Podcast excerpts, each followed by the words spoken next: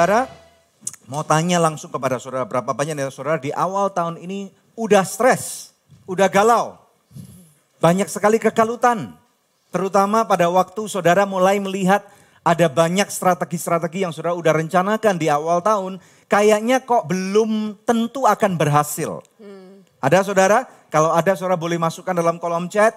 Nah nanti tim multimedia bisa ikutin saya masuk ke slide yang kedua. Nah saudara karena kita tahu bahwa pada waktu orang stres, orang hopeless itu gambarannya udah seperti kalut seperti ini saudara. ya Nggak ada ujung dan pangkalnya. Kita nggak tahu nih saudara harus lihatnya dari sisi mana. Dan inilah yang kerap, kali kita tahu atau mungkin saudara tidak tahu bahwa ini yang stres yang berkepanjangan bisa lakukan buat seseorang. Sehingga uh, kita sering mendengar ada pikiran-pikiran yang kalut atau berkabut atau sogi gitu saudara ya. Sehingga kita nggak bisa melihat sesuatu dengan jelas, dengan benar. Padahal jelas tertulis ada banyak janji firman Tuhan, betul nggak? Ya, Amen, yes. yang sudah mengatakan bahwa Dia tahu rancangan apa yang Dia punya buat kita. Firman Tuhan juga sering kali mengatakan bahwa Tuhan bersama dengan kita. Namun demikian kadang-kadang sukar untuk melihat benar nggak nih Tuhan bersama dengan kita. Ya, oleh karena itu saya percaya bahwa pagi hari ini atau saat ini ada obatnya. Oh ya. Right, ada obatnya. Namun demikian kita tahu bahwa kalau kita tidak ambil obat itu, atau artinya stres ini tidak dikelola menjadi sesuatu yang bermakna buat kita, maka kita akan depresi dan ada hal-hal yang tidak baik. Oke, okay, ya. silakan. Nah, saudara mungkin berkata, ya bagaimana caranya dong kita tidak stres?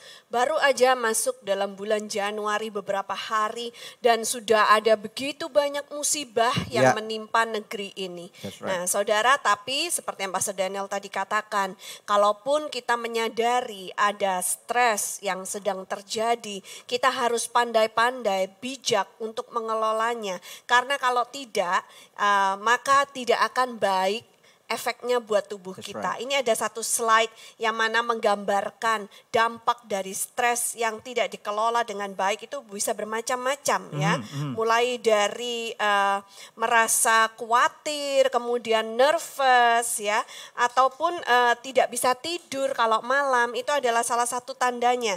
Kemudian kalau jantung kita berdetak lebih kencang daripada yang sebelumnya ya. Regular, ya, ya, nanti dalam waktu yang panjang itu uh, akan akan ada namanya tersendiri apa ya hyperventilation ya uh, bernapas pun kayaknya agak susah jadi napasnya itu harus yeah. gitu kayak orang terengah-engah gitu kayak dikejar-kejar sesuatu gitu ya. Right. Nah orang yang seperti itu hidupnya tidak bisa tenang inilah yang bisa disebabkan oleh stres yang berkepanjangan kemudian akan mempengaruhi juga dengan uh, pencernaan kita dengan perut mhm, kita mm -hmm. Asam ya. naik. Mm -hmm. Betul. Dan selain itu juga uh, kulit juga bisa dilihat dari kulit seseorang. Kenapa kalau jerawatan, kalau berminyak wow. itu menandakan orang tersebut sedang stres ya. Wow. Nah, kebanyakan wow. remaja itu kan selalu wajahnya berminyak dan yeah. jerawatan. Itu karena hormon-hormon mereka sedang bergejolak. bergejolak. Yes. Lalu kemudian mereka mungkin merasa stres karena merasa hmm. tidak nyaman dengan perkembangan tubuh mereka. Yeah. Mereka merasa uh, mungkin tidak bisa diterima orang lain, apa kata temanku, apa kata tetanggaku ya. Hmm. Ada banyak hal yang menjadi bahan pemikiran mereka sehingga kulit wajah mereka kemudian menjadi berjerawat dan berminyak. Yes. Ya. Nah, tapi kemudian juga kalau berkepanjangan bisa menyebabkan uh, ini kalau hubungan suami istri gitu ya bisa terganggu juga saudara ya. Uh. Jadi jangan izinkan stres itu untuk merusak hidupmu ya. Dan juga kaki uh, apa namanya tension ini muscle-nya otot-ototnya bisa tegang kaku. semua kaku yes. gitu karena uh, hormon yang disebabkan oleh stres itu membuat kaki kita tuh siap untuk lari. Hmm. Nah, gitu. Wow. Ya, yeah. flight or fight. Yeah. Dan bahkan constipation atau sembelit saudara ya. Jadi saudara untuk supaya saudara cepat ini uh, bisa dilihat saudara boleh screen capture, screenshot gitu ya gambarnya tolong dikeluarkan lagi supaya nanti jemaat saudara di rumah boleh uh, lihat satu persatu dan anyway ini kami kutip dari reachout.com. Ini menarik banget. Ada banyak saat ini saudara informasi-informasi di internet, di Google. Saudara bisa pelajari dengan baik sebenarnya apa sih dampak negatif daripada stres. Oleh karena itu hari ini saudara engkau yang uh, stres, engkau yang sudah cenderung depresi, engkau, yang merasa hopeless. Saudara, hopelessness adalah suatu masalah yang serius dan real.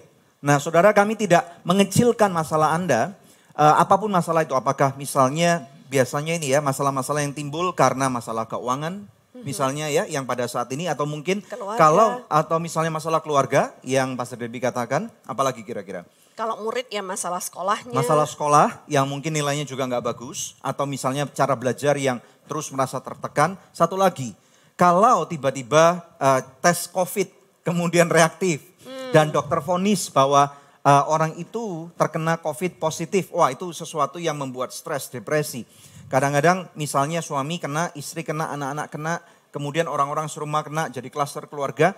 Saya rasa itu akan menambah stres yang berkelebih-lebihan gitu ya. Jadi saudara, oleh karena itu hopelessness adalah sesuatu yang serius dan real. Kita tidak boleh meremehkan masalah-masalah atau bahkan kondisi-kondisi hopeless itu artinya udah nggak melihat ada jalan keluar. Oleh karena itu kita perlu obat yang real dan manjur. Amin. Siapa yang mau obat yang real dan manjur? Ya bagaimana dengan Anda di rumah? Coba Anda boleh ketikan, katakan saya perlu obat yang real, saya perlu obat yang manjur. Sehingga saudara kita boleh menghadapi 2021 sesuai dengan apa yang Tuhan katakan. Bukan seperti apa yang dunia uh, kemukakan atau presentasikan kepada kita. Yang percaya katakan amin. Amin. Haleluya. Mari kita lihat kebenaran firman Tuhan. Kita buka dari Matius pasal yang ke-11 ayat 28 sampai 30.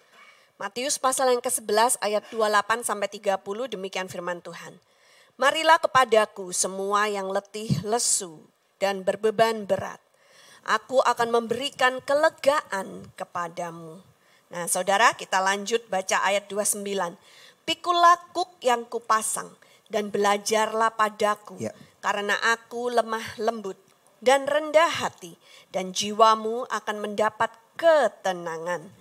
Sebab kuk yang kupasang itu enak dan bebanku pun ringan. Apakah ada amin saudara? Amin. Ya. Haleluya. Nah, buat Anda yang hari ini merasa capek atau stres, Anda merasa kelelahan menghadapi pandemi COVID-19 ini dengan segala konsekuensinya, mari datang kepada Tuhan. Karena Tuhan memberikan kelegaan kepada orang-orang yang letih, lesu, dan berbeban berat. Ya. Saudara kalau kita lihat yang namanya rest atau istirahat itu adalah sebuah komoditas yang sangat diperlukan orang. Dan itu saudara, dunia itu menawarkan jenis rest dengan uh, misalnya check in ke hotel atau nginep Staycation. nginep Ya. di villa gitu saudara itu Ya. harganya bisa mahal banget supaya kita tuh bisa relax, bisa refreshing, bisa enjoy momen dengan keluarga kita ya. Jadi uh, rest atau kelegaan, ketenangan, istirahat itu merupakan satu komoditas yang sangat mahal. Dan Tuhan bilang sama kita, Tuhan akan sediakan buat kita kalau kita mau datang kepadanya. Yang percaya Haleluya. katakan amin. Dan ini tidak perlu bayar mahal-mahal saudara. Saudara bisa rest bahkan di rumah saudara. Saudara bisa rest di mobil saudara. Bisa rest di atas kasur saudara sendiri. Kalau eh, saudara, kalau kita membiarkan pikiran kita kalut sepanjang malam kita tidak akan tidur. Tetapi kalau kita bersama dengan Tuhan Yesus dan kita bisa berserah bilang Tuhan aku serahkan semua problemku ke dalam tanganmu. Aku tidak tahu bagaimana cara menyelesaikannya tapi aku percaya bersama dengan Tuhan tidak ada yang mustahil. Dan aku percaya Tuhan sedang bekerja dalam segala hal untuk mendatangkan kebaikan bagiku yang yang mencintai Tuhan dan yang terpanggil untuk melakukan kehendaknya. Ada amin saudara. Amin. Ketika saudara bisa melakukan hal itu, engkau akan tidur dengan tenang di dalam peristirahatanmu. Ya, haleluya. Kalau kita misalnya gagal untuk tidak bisa rest dan kita nggak bisa manage waktu kita. Saudara mesti ingat bahwa Tuhan menciptakan bumi langit bersama dengan isinya selama enam hari. Dan bahkan Tuhan pun di hari yang ketujuh dia memilih intentionally untuk beristirahat. Saudara yang mengatakan bahwa ah saya nggak perlu istirahat. Beberapa kali saya melihat memang betul saudara ya. Kalau kita masih muda kita memang harus harus extra mile bekerja. Kalau dikatakan beberapa kali kalau saudara bekerjanya, bahkan ada orang yang berani mengatakan, kalau lu tidurnya cukup 8 jam berarti lu kerjanya nggak cukup keras. Which is make sense, tetapi kita nggak bisa terus-terusan memakai moto seperti itu. Karena kalau kita gagal untuk memanage rest atau memilih intentional rest kita, maka saudara akan rest in peace loh. Tahu kan artinya ya? Saudara kalau dari publikasi-publikasi dan jurnal yang saya pelajari atau bahkan dari interview, close interview dari beberapa orang dan teman yang sudah kena COVID-19, ada dua masalah yang sangat besar yang menjadi pemicunya. Tentunya hal ini berhubungan, berhubungan dengan imun sistem yang drop. Jadi virus akan menyerang, kita semua sekarang dengan mudah bisa terpapar, tetapi pada waktu virus ini menyerang dan imunitas tubuh seseorang itu lagi rendah, maka dengan lebih mudah chances atau probabilitas seseorang itu akan kena COVID. Apakah OTG atau akan ada symptoms itu belakangan saudara. Nah ada, ada dua hal yang membuat bagaimana imun sistemmu turun. Yang pertama kalau saudara kurang tidur. Hmm. ya Jadi kurang tidur yang konstan. Oke, dan ini tentunya tidur yang mana berkata tentang deep sleep rem, saudara ya. Jadi kita harus tahu ada ada orang tidur tidur ayam-ayam, orang bilang nggak bisa nyenyak gitu ya.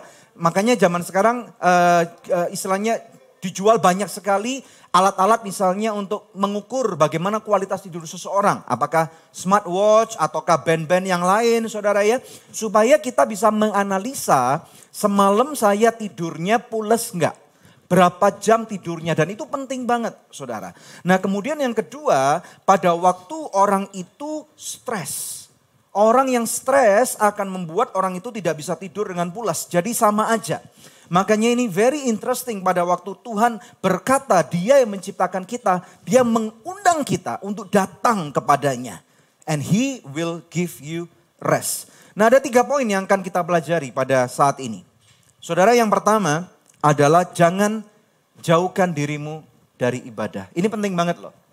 Nah kalau kita mau datang kepada Tuhan tetapi saudara memilih untuk menjauhkan diri dari ibadah, bagaimana caranya saudara bisa dapat firman Tuhan? Hari-hari ini kita udah tidak bisa lagi pergi ke gereja secara fisik. Nah tentunya ada satu fenomena yang mana sedang terjadi bahwa karena hari Minggu, terutama kalau misalnya eh, hari lagi cuacanya bagus banget, ada matahari, saudara kemudian kita bisa keluar, jalan-jalan, sepedaan, olahraga yang lain. Kemudian kita malah menjadi lupa bahwa ada satu, ini bukan kewajiban semestinya. Memang ini suatu opsi yang esensial. Yang mana membuat kita untuk lebih dekat dengan Tuhan. Ada orang yang berkata seperti ini, saya nggak perlu ke gereja untuk dekat dengan Tuhan. Memang itu valid, tetapi kalau saudara memang dekat dengan Tuhan, saya rasa tidak mungkin saudara menjauhkan diri dari ibadah. Make sense gak? Karena apa? Kalau saudara ada di dalam sebuah ibadah secara konstan, misalnya tertanam di suatu gereja seperti Anugerah Jatsa Storehouse, maka saudara seharusnya akan berakar. Bagaimana caranya dapat berakar? Saudara disira, di, disemai oleh firman Tuhan secara konstan seperti ini. Saudara mempunyai saat teduh yang teratur. Kemudian saudara uh, biarlah roh kudus yang akan menyirami hati saudara sehingga ada akar yang muncul, yang kemudian masuk ke dalam hidupmu. Hidupmu nggak akan mudah diombang-ambingkan seperti yang minggu lalu Pastor Debbie khotbahkan. Nah kemudian saudara setelah itu ada komunitas. Nah ini yang penting ada satu kehidupan sosial yang gereja bisa berikan. And this is a very safe zone di mana saudara tidak semua orang-orang di gereja memang sudah kaya, memang sudah sudah berhasil. Tetapi satu hal yang kita tahu bahwa di dalam gereja kita adalah kumpulan daripada orang-orang yang sudah dibenarkan oleh darah Kristus. Kita mempunyai kebutuhan yang sama dan kita mempunyai Bapa yang sama. Yang percaya katakan amin. Amin. Kita baca ayat firman Tuhan Ibrani pasal yang ke-10 ayat yang ke-25. Ibrani pasal yang ke-10 ayat 25. Janganlah kita menjauhkan diri dari pertemuan-pertemuan ibadah kita seperti dibiasakan oleh beberapa orang tetapi marilah kita saling menasihati dan semakin giat melakukannya menjelang hari Tuhan yang mendekat. Yang percaya katakan amin, saudara ya. Jadi sudah jelas sekali dikatakan oleh firman Tuhan. Tapi sekarang kan covid bu, sekarang kan pandemik. Justru kan kita nggak dianjurkan untuk hmm. datang ke gereja. Ibadah tidak harus disamakan dengan datang ke gereja secara fisik. Tapi Anda perlu memastikan apalagi kalau hari Minggu dan ini sudah adalah ditentukan hari ibadah kita ya Betul. ya kan pastikan bahwa Anda akan ikuti ibadah apakah secara online atau secara onsite itu menjadi pilihan Anda gitu ya. Tapi Betul. at least jangan absen dan uh, yang tahu itu cuma dirimu sendiri. Apa untungnya kalau misalnya kau ikut suatu ibadah online tapi cuman uh, setor absensi gitu ya. Cuman- Kayak cuman- kuliah online Yes, gitu kan ketik. setor absensi. Haleluya, Halo, amin, puji Tuhan, Selamat shalom hari gitu, Minggu, saudara. selamat beribadah. Habis itu nggak tahu di rumah ngapain, mungkin masak, mungkin main game, mungkin ketiduran lagi ya kan. Apakah ibadah yang seperti itu akan membawa benefit buat dirimu? Apakah akan ada manfaatnya gitu ya?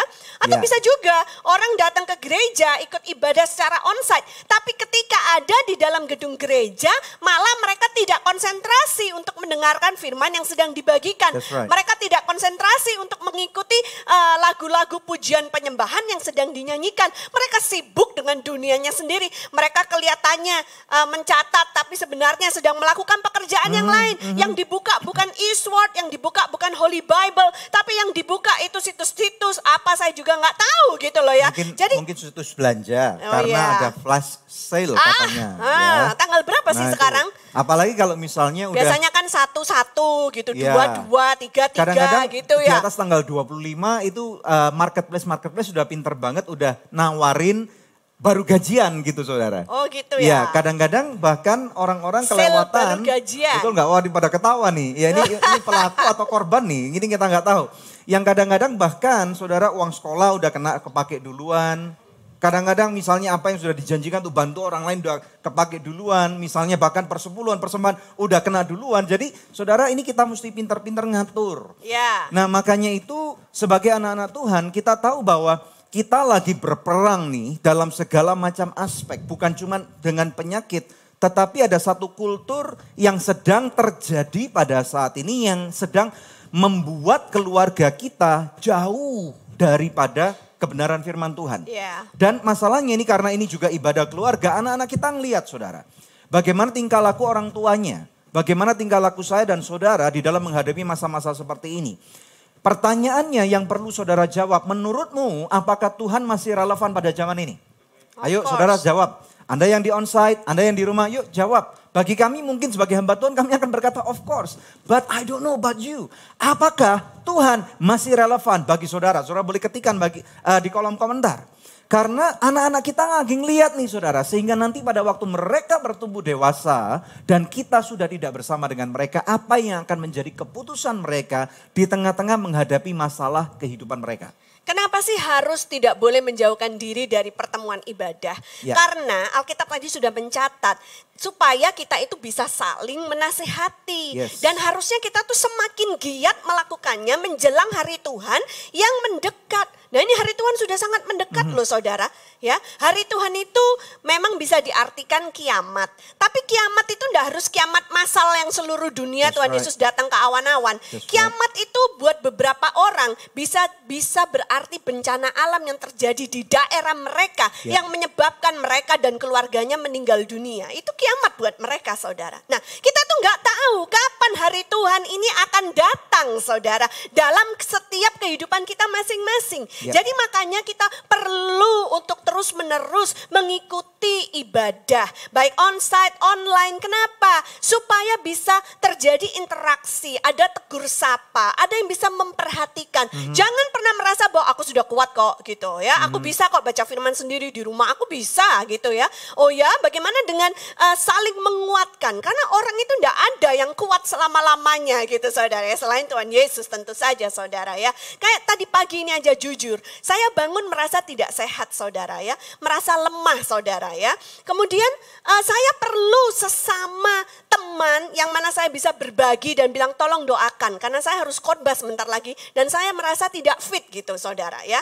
Nah tapi kemudian saudara kita semua perlu uh, teman atau mentor atau orang yang peduli dengan kita. Nah kalau kita lone ranger, kalau kita menjauhkan diri dari ibadah, siapa yang akan memperhatikan kita? Gak heran tiba-tiba nanti kamu akan terhilang, tiba-tiba udah gak percaya Yesus lagi. Atau tiba-tiba nanti udah uh, masuk dalam berita, mati, bunuh diri. Nah kita gak mau dalam jemaat kita sampai ada kejadian yang seperti itu. We care for you. Meskipun Anda di rumah, meskipun Anda menyaksikan secara online, saudara bisa kapan saja meninggalkan pesan kepada kami dalam bentuk komentar atau hubungi kami di email kami, kami pasti akan menjawab saudara. Kalau saudara dalam pergumulan, saudara perlu didoakan, perlu minta nasihat, kami ada di sini untuk membantu saudara. Alright, nah bahkan Bapak Ibu sekalian ini yang kerap kali saya katakan bahkan sebelum pandemik saudara ya. Bahwa kita sebagai anak-anak Tuhan ini adalah orang-orang yang sangat beruntung. Siapa yang percaya ini? Masih relevan nggak kata-kata ini? Berapa banyak Anda yang masih percaya bahwa sebagai anak Tuhan kita adalah orang-orang yang masih beruntung? Sangat beruntung. Terutama Anda yang tidak jauh dari ibadah. Pertanyaannya why? Ask me why. Karena nomor satu, saudara, setiap tadi udah dikatakan ada beberapa benefit. Nah, kemudian kita selalu diupdate dengan pikiran-pikiran yang baru. Pembicara-pembicara atau kami yang selalu berkhotbah di tempat ini selalu mengupdate diri kami loh saudara. Kami tidak memakai revelation yang lama, nggak cuma copy dari orang lain. Tetapi apa yang kami lihat, apa yang kami pelajari, apa yang Tuhan katakan kepada kami, itu kami deliver kepada Anda.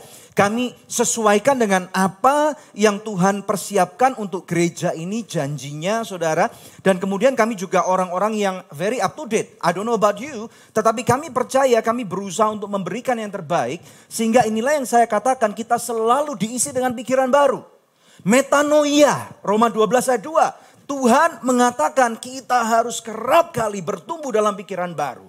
Selama saudara menjauhkan diri dari ibadah, bagaimana saudara bisa memanage untuk mempunyai pikiran baru? Bagaimana saudara bisa mempersiapkan diri untuk jauh daripada uh, skema-skema, rencana-rencana busuk daripada musuh yang kerap kali lebih pandai daripada orang-orang percaya. Saudara makanya ini sangat penting sekali untuk terkoneksi dalam kelompok sel. Iya. Nah saudara kalau gereja apalagi seperti ini kita udah nggak bisa memperhatikan saudara secara makro aja tidak mudah. Pergerakan-pergerakan jemaat apakah gereja kecil, gereja besar, gereja mega church ini sukar banget pada saat ini. Makanya saudara puji Tuhan, Tuhan sudah memberikan kelompok sel di mana saudara pilihlah untuk aktif di dalamnya. Karena dari kelompok sel itu adalah perpanjangan tangan menjadi unit-unit terkecil sehingga mereka bisa lebih tahu ada deteksi dini orang ini ada masalah apa. Orang ini ada kesusahan apa? Apa yang perlu dibantu? Dari kesaksian, dari saling Ya. mendoakan, Ya. saudara. Dan kalau berbicara tentang kelompok sel, ini adalah kelompok kecil dengan genre orang-orang yang mirip. Yang mempunyai misalnya latar belakang yang serupa, usia yang tidak jauh berbeda. Misalnya ada ada beberapa gereja misalnya golongan para profesional sendiri, ada golongan para pengusaha sendiri. Misalnya saudara ada golongan eh, dewasa muda sendiri, ada golongan keluarga muda sehingga ada suatu relevansi di mana mereka bisa connect. Ini koneksinya. ya. Ini yang terpenting saudara. Kalau saudara nggak bisa nyambung dalam kelompok sel itu, don't give up. Jangan membuat satu judgmental bahwa percuma orang-orangnya nggak nyambung dengan gua. Makanya saudara harus kembali kepada uh, your pastor atau uh, gembala saudara dan katakan, Pak, Bu, saya nggak nyambung di sana.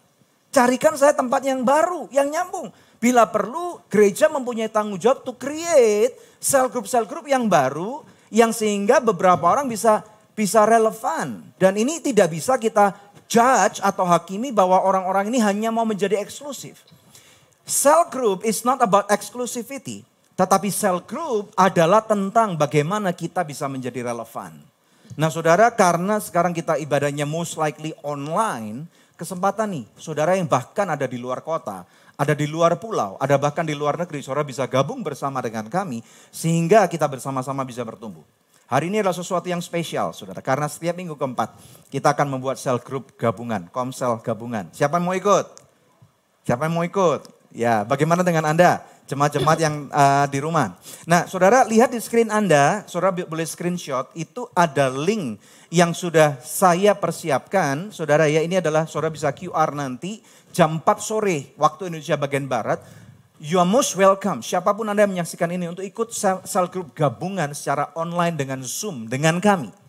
Saudara ya, sehingga kita bisa saling bertegur sapa, bisa saling kenalan, sehingga kita bisa saling didoakan, kita bisa saling menyerap bagaimana firman Tuhan yang hari ini dikhotbahkan itu bisa menjadi lebih relevan buat saudara. Ada saudara boleh screenshot sekarang, nanti jangan lupa jam 4 sore untuk ikuti. Haleluya, puji Tuhan, silakan. Puji Tuhan. Kita akan lanjutkan dengan poin yang kedua ya. Jadi anti hopeless yang pertama tadi pastikan kita tidak menjauhkan diri dari ibadah. Kemudian yang kedua poinnya adalah lakukan kebaikan dan peduli pada orang lain ya. Oke, poin yang kedua, lakukan kebaikan dan peduli pada orang lain. Saudara, ini adalah merupakan suatu paradoks karena Alkitab mengatakan give and it will come back to you. Saudara, kita ini ibaratnya ya, orang-orang yang sedang berada di satu posisi yang sama, menghadapi yes. musuh yang sama. Nah, kita harus pastikan bahwa orang-orang yang kita kenal, mereka semua itu terperhatikan dengan baik, yes. apalagi kesehatan mentalnya. Jadi kita harus sering-sering untuk bertanya, ngecek dengan orang-orang yang kita kenal, apa kabar? Even cuman tanya apa kabar. Kalau orang itu benar-benar sedang merasa stres dan depresi, orang itu pasti akan sangat menghargai perhatian kita. Kita mungkin nggak bisa menyelesaikan masalahnya buat dia. Kita mungkin tidak bisa membantu banyak, tetapi ketika kita memberikan perhatian kepada orang lain, apalagi yang sedang mengalami uh, keterpurukan dalam hidupnya, kesehatan mentalnya sedang terganggu, sebenarnya kita sedang berbaik hati sama dia, saudara. Ya, Orang yang mau bunuh diri nggak jadi bunuh diri. Haleluya. Karena kemudian menyadari bahwa di dunia ini masih ada orang yang peduli sama dirinya saudara. Uh, Amin yes. ya. Nah maukah saudara dan saya menjadi orang-orang yang seperti itu. Yang dipakai Tuhan. Perpanjangan tangannya Tuhan untuk memastikan bahwa tidak ada anak-anak Tuhan yang mati bunuh diri. Amin saudara. Uh, yes. Lukas 6 ayat 38.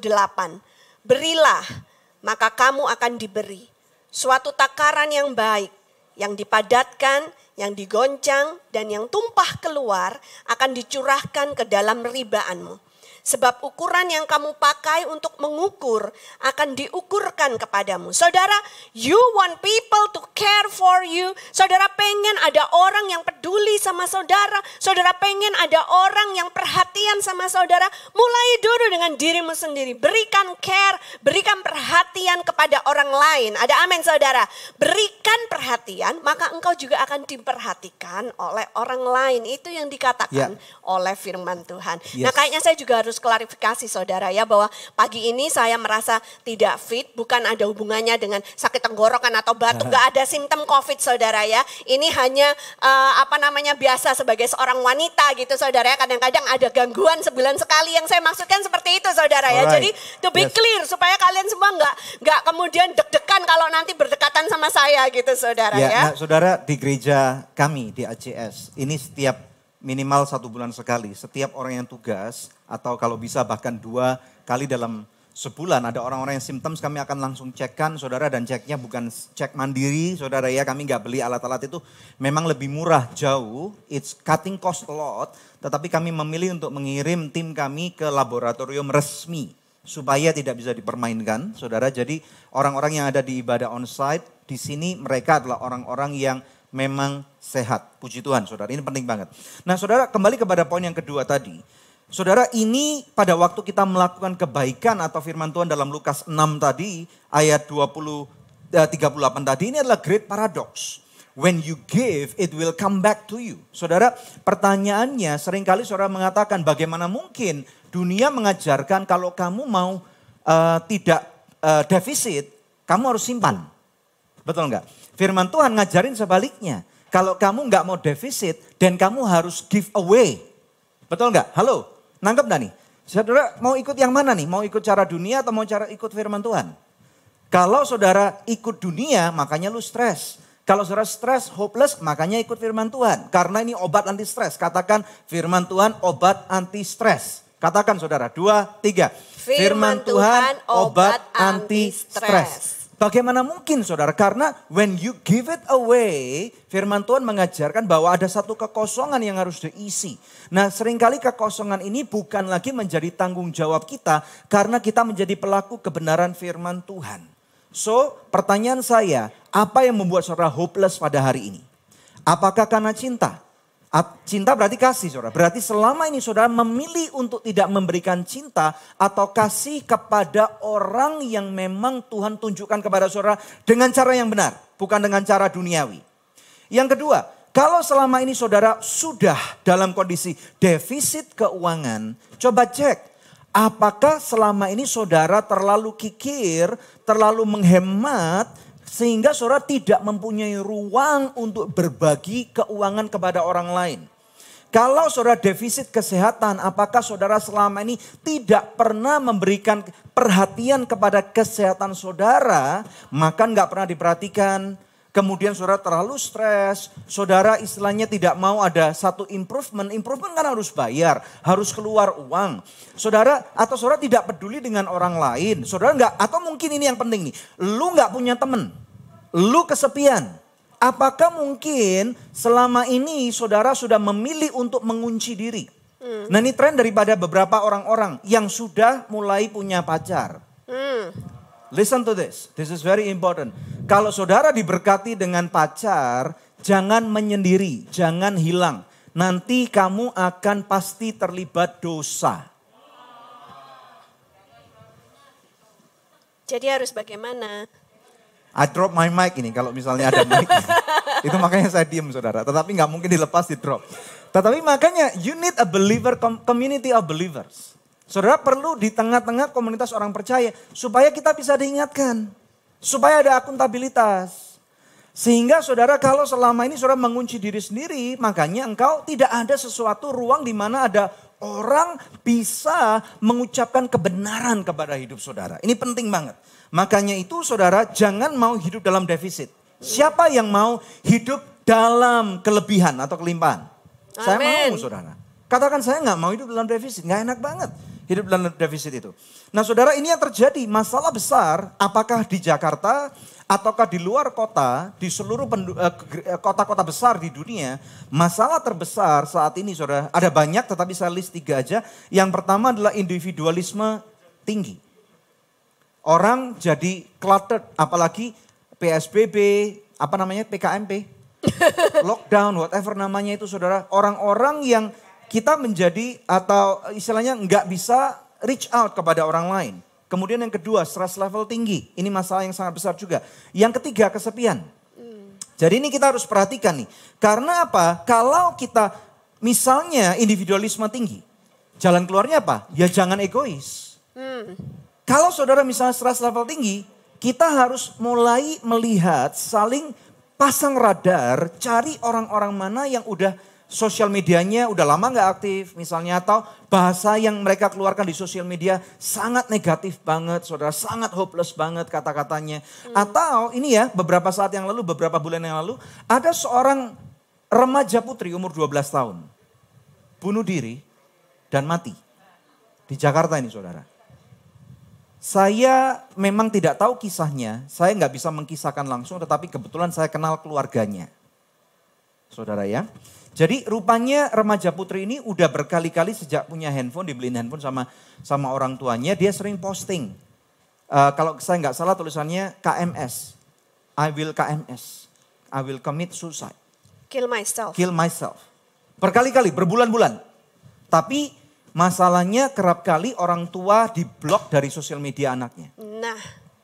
Nah ini makanya Bapak Ibu sekalian, uh, it takes a village to raise a child. Ya. Bagi kami, it takes the whole church, the whole community to raise a child or even to the point of yang lebih penting adalah teenager. Karena apa? Rentan usia orang-orang yang mempunyai resiko tinggi bunuh diri adalah anak-anak muda antara berusia sekitar 12-13 tahun seperti itu, di mana mereka mulai transisi dari anak-anak menjadi remaja, sampai di beberapa negara itu sampai 24 tahun, oke? Okay? Karena mereka masih hidup dalam kegalauan, mereka banyak ditipu orang, misalnya ya apalagi cewek-cewek yang ditipu oleh laki-laki buaya, hidung belang dan yang lain-lain, sampai up to orang-orang berusia 34-35 tahun. Kisahkan kemarin yang itu, bunuh diri yang di Hongkong itu. Oh iya. Ya. Beberapa waktu yang lalu ya kami membaca berita bahwa ada seorang wanita muda saudara ya yang dia cantik, dia kaya loh saudara, yes. anaknya orang kaya juga. Ibunya konglomerat di China, uh, punya banyak real estate, jadi ratu hmm. real estate gitu saudara ya. Dan dia sendiri itu uh, punya bisnis real estate dan itu kalau dia posting di Instagramnya uh, to sell or not to sell itu fotonya itu kayak macam istana gitu yes. saudara ya gede banget properti-properti yang dia mainkan untuk uh, jual beli saudara. Namun demikian beberapa saat yang lalu ditemukan meninggal dalam keadaan telanjang lompat dari apartemennya dengan menggendong bayinya yang berusia lima bulan dan otomatis ibu dan anak dua-duanya meninggal. Ya. Ketika ditelusuri ternyata penyebabnya adalah karena pacarnya yang menghamili dia yang katanya mau bertanggung jawab ternyata melepaskan tanggung jawab.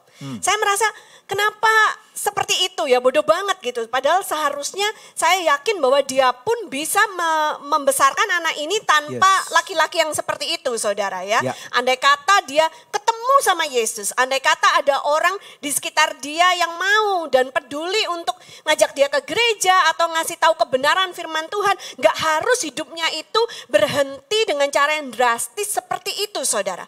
Karena kita harus yakin saudara, kesalahan apa pun yang dilakukan manusia di atas muka bumi ini, Tuhan Yesus sanggup untuk merubahkannya. Amin. Masa depanmu Amin. dijamin baik dan indah di Haleluya. dalam Tuhan. Diberikan masa depan yang penuh dengan pengharapan. Asalkan kita mau bertobat, asalkan kita mau berpaling dari jalan kita yang jahat dan kita mau mengikuti Tuhan Yesus itu adalah jaminan yang dikatakan oleh firman Tuhan. Nah makanya itu Bapak Ibu sekalian kita perlu tahu, tahu nggak masalah ini kerap kali terjadi karena apa? Karena orang berpikir orang sukses and produknya adalah duit. Ya, saya mau kasih tahu, nih teman-teman sekalian yang lagi ngejar duit, siapa yang ngejar duit? Saya rasa 99% manusia di muka bumi kejar duit, termasuk hamba Tuhan sekalipun. Oke? Uang atau duit tidak seharusnya menjadi end product untuk mencapai posisi tertinggi daripada kehidupan atau bahkan kebahagiaan. Masalah akan mulai terjadi pada waktu kita mulai dibutakan dan mulai membuat kesimpulan kalau saya nggak punya harta sekian, uang sedemikian banyak, posisi tertentu saya nggak bisa bahagia. Memang ada kadar benernya kalau nggak punya duit, saudara nggak punya pengaruh, nggak punya power. Itu betul. Tetapi kita harus tahu bahwa di dalam uh, firman Tuhan udah dikatakan bahwa iblis itu datang untuk untuk mencuri, membunuh dan membinasakan. Saudara, yang dia curi itu adalah sukacitamu dulu. Ya, sukacitamu. Udah diberikan satu deception. Kalau kamu nggak punya uang 10 miliar atau mungkin beberapa orang nggak punya uang satu juta aja, berarti lu nggak bahagia. Atau kalau saudara misalnya nggak menikah dengan seseorang, nggak pacaran dengan orang-orang model tertentu, saudara nggak akan bahagia. Itu deception banget, saudara. Itu di sanalah iblis mencuri untuk level 1. Kemudian yang dibunuh apa saudara? Saudara nggak akan punya damai sejahtera lagi. Saudara mengejar sesuatu yang false, sesuatu yang palsu, sesuatu yang fata morgana. Pada waktu saudara mau pegang, raib. Ini seperti yang Salomo katakan dalam kit- kitab pengkhotbah. Segala sesuatunya adalah apa? Sia-sia. Setelah itu saudara akan mencapai dalam satu point of no return. Ibaratnya seperti suatu pesawat terbang yang udah dalam landasan pacu. Dan dia memacunya sekitar udah eh, speednya ini sekitar 200 km per jam. Landasan pacu kurang 300 meter. Ini udah habis. Nggak bisa direm. Saudara terbang atau binasa. Point of no return. Pada waktu itulah kebinasaan akan muncul. Dan iblis menunggu menantikan saudara dengan welcome party di neraka. Nah ini yang terjadi. Di ayat berikutnya Yohanes 10 ayat 10b mengatakan Tuhan Yesus berkata I come to give you life and life to the fullest. Mau ikut yang mana? Apakah cara dunia atau cara Tuhan?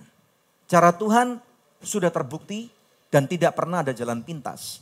Makanya itu saudara kita harus percaya bahwa hidupmu berharga. Katakan hidupku berharga. Hidupku berharga. Your life matters.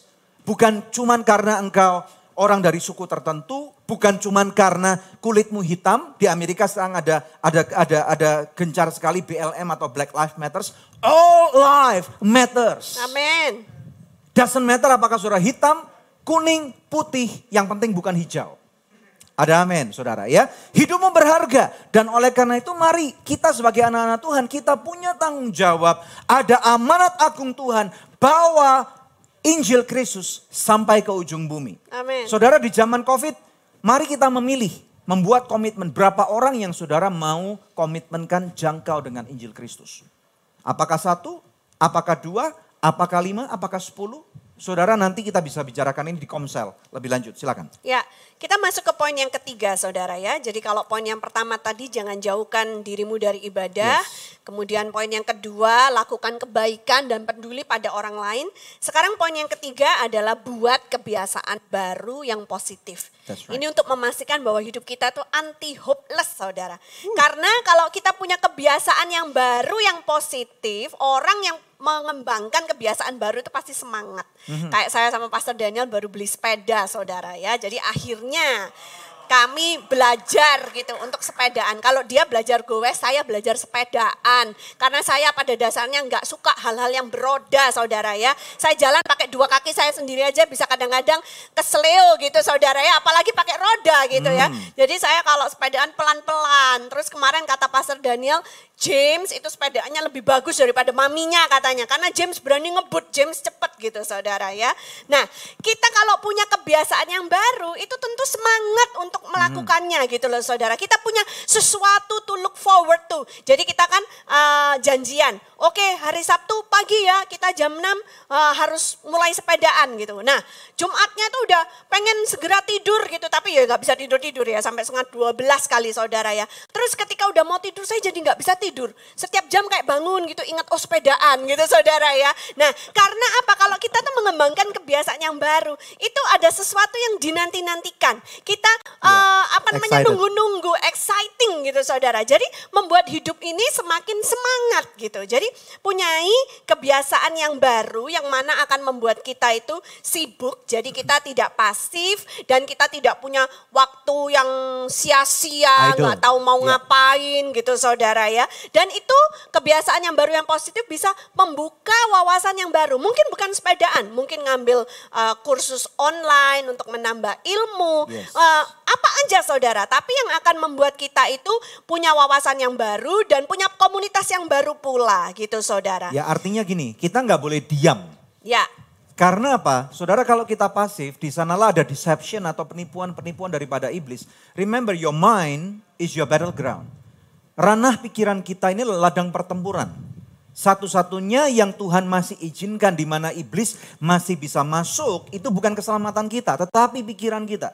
Pikiran kita yang bahkan saya bisa katakan, berani katakan, yang bisa membuat kita jauh dan menolak kebenaran firman Tuhan. Nah makanya saudara pilihlah kebiasaan baru yang positif. Nah ini yang saya mau katakan, olahraga memang salah satu cara terampuh Olahraganya apa aja? Saudara, kalau memang mau sepedaan yuk sama-sama. Kita mau build good habit. Oke ya, udah janjian dengan Daniel sini hari Sabtu nanti nih saudara ya. Karena apa? Why olahraga? Olahraga menghasilkan ada ada du, ada tiga macam hormon ya. Yang pertama serotonin, yang kedua dopamin. Dua hal ini penting banget karena ini akan menghasilkan atau yang bertanggung jawab dengan kadar atau level kebahagiaan dirimu. Nangkap ya ya? serotonin dan dopamin. Ini terjadi pada waktu you exercise. Saudara berkeringat. Saudara karena apa? Saudara akan ceria. Nah kalau saudara joyful, saudara ceria, maka imun tubuhmu akan naik. Yang kemudian ketiga ada adrenalin. Adrenalin akan terpicu karena adanya tantangan. Adrenalin yang berkelebihan bisa membunuh saudara, makanya ini perlu ke satu keseimbangan. Makanya saudara harus mengerti cari olahraga yang sesuai dengan usia age group saudara. Dan juga dengan kemampuan dompet saudara tentunya. Ya kalau beli sepeda mampunya yang misalnya yang tidak terlalu mahal, jangan ngoyo beli 100 juta. Nanti mati bukan karena sepedaan karena dipukulin orang nggak bisa bayar saudara. Sama aja. Ya jadi sesuaikan dengan age group, kantong dan kemampuan fisik saudara. Ya tahu diri lah istilahnya seperti itu. Kalau memang nggak mampu beli sepeda ya olahraga pagi. One of the most wonderful thing dengan olahraga yang terbaik seharusnya memang outdoor. Karena itu makanya dokter-dokter sekarang mengatakan eh, saudara harus berjemur. Ya ini penting banget. Kalau memang nggak mampu beli sepeda, it's okay. Seperti tadi Pastor Debbie katakan, Tuhan berikan kaki. Olahraga termurah, terefektif adalah jalan pagi. Lari saudara. Running, jogging, ini paling murah. Saudara nggak perlu apa-apa yang lain. Saudara bisa pakai dirimu sendiri dengan sepatu yang sederhana, dengan baju yang memang uh, nyaman, saudara bisa lari, nggak perlu pakai modal kayak atlet. Dan saudara dapat olahraga, pada waktu olahraga itu ada matahari yang bersinar uh, di pagi hari. Make sure you are exposed to the sun secara fisik, matahari. Dan make sure at the same time you are exposed secara rohani to the Son of God. Nangkap dah? Ya. Ya. So secara jasmani you are exposed to the Son, the Son that God created. Secara rohani, saudara tidak jauh dari gereja, tidak jauh dari persekutuan eh, orang-orang benar. You are exposed to the Son of God. Dan ini akan menjadi penyembuh saudara. Yang percaya katakan amin. Amin. Saudara, anti hopeless ya, itu kan judul khotbah kita hari ini. Kenapa sih orang itu bisa sampai dalam tahap hopeless yang sedemikian rupa sampai-sampai mendorong dia untuk bunuh diri? Berhati-hati kalau engkau sudah mulai merasa hidupmu tidak berguna. Yes. Nah, cara melawannya gimana?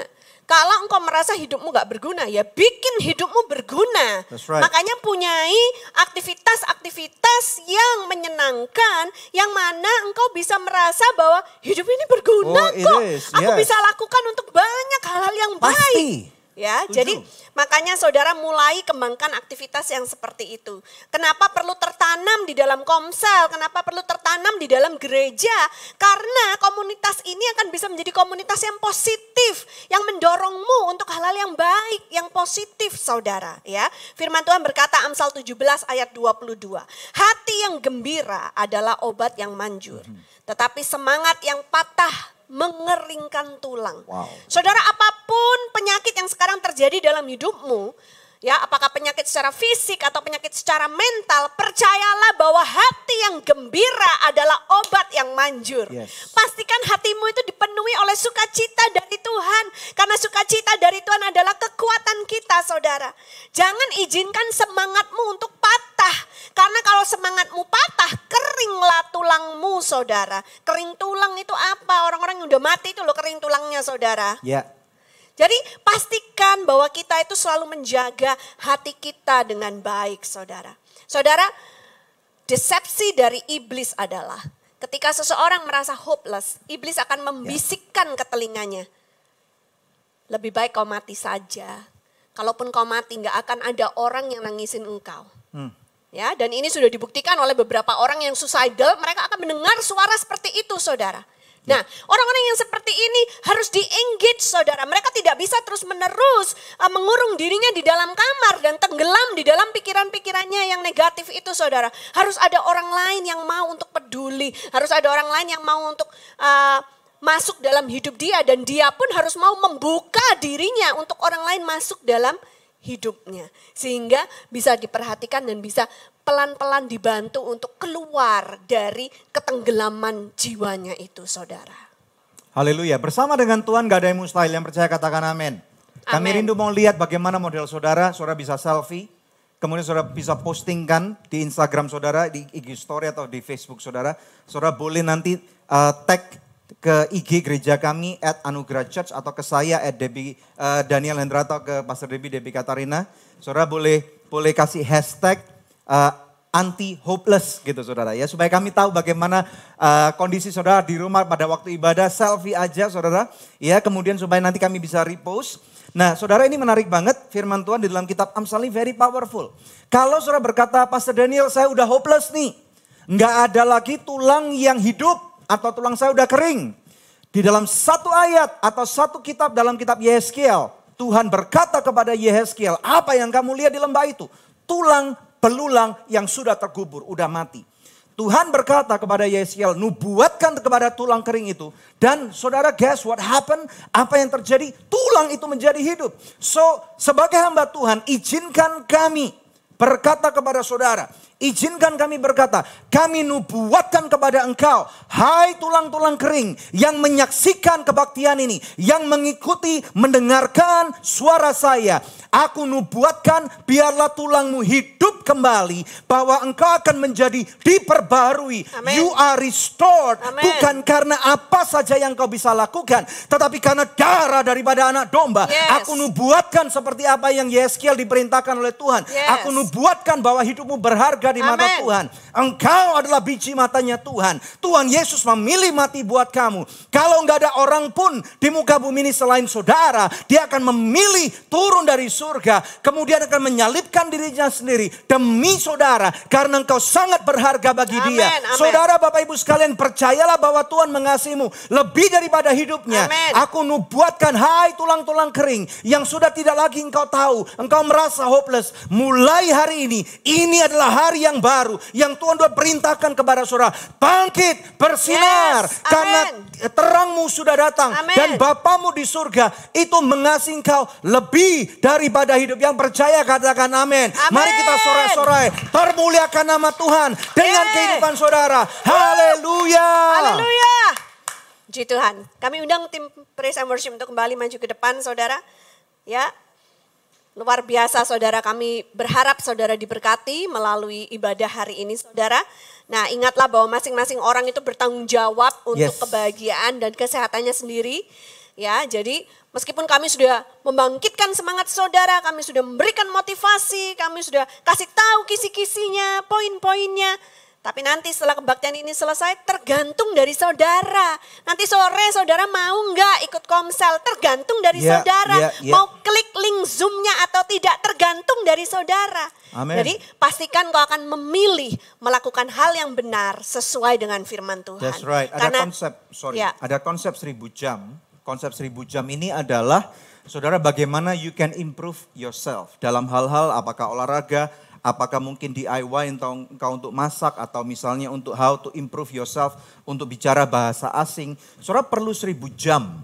Dan setelah engkau selesai seribu jam, engkau akan mendapatkan understanding yang benar. Dan kalau engkau mau improve lagi, masuk lagi untuk menambah ilmu seribu jam lagi pada hal yang sama. Apakah itu belajar main musik, atau misalnya belajar untuk take care of audio, belajar kamera, belajar drama, saudara, belajar khotbah. Kemudian saudara olahraga, sepedaan, saudara apa pun namanya atau belajar bagaimana berinvestasi yang benar dalam dunia saham. Itu perlu saudara, nggak ada yang instan. Seribu jam diperlukan dan saya percaya Tuhan bersama dengan kita sekalian. Matius 11 ayat 28 sekali lagi saudara. Ini adalah undangan terbuka buat kita semua. Marilah datang kepadaku. Semua yang letih lesu dan berbeban berat. Yes. Aku akan memberi kelegaan kepadamu. Kau sudah cari ke begitu banyak tempat dan kau tidak mendapatkan kelegaan. Kau sudah cari dengan begitu banyak wanita, dengan begitu banyak pria, tapi kau tidak menemukan kelegaan. Datang kepada Yesus, hanya Dia sumber kelegaan kita.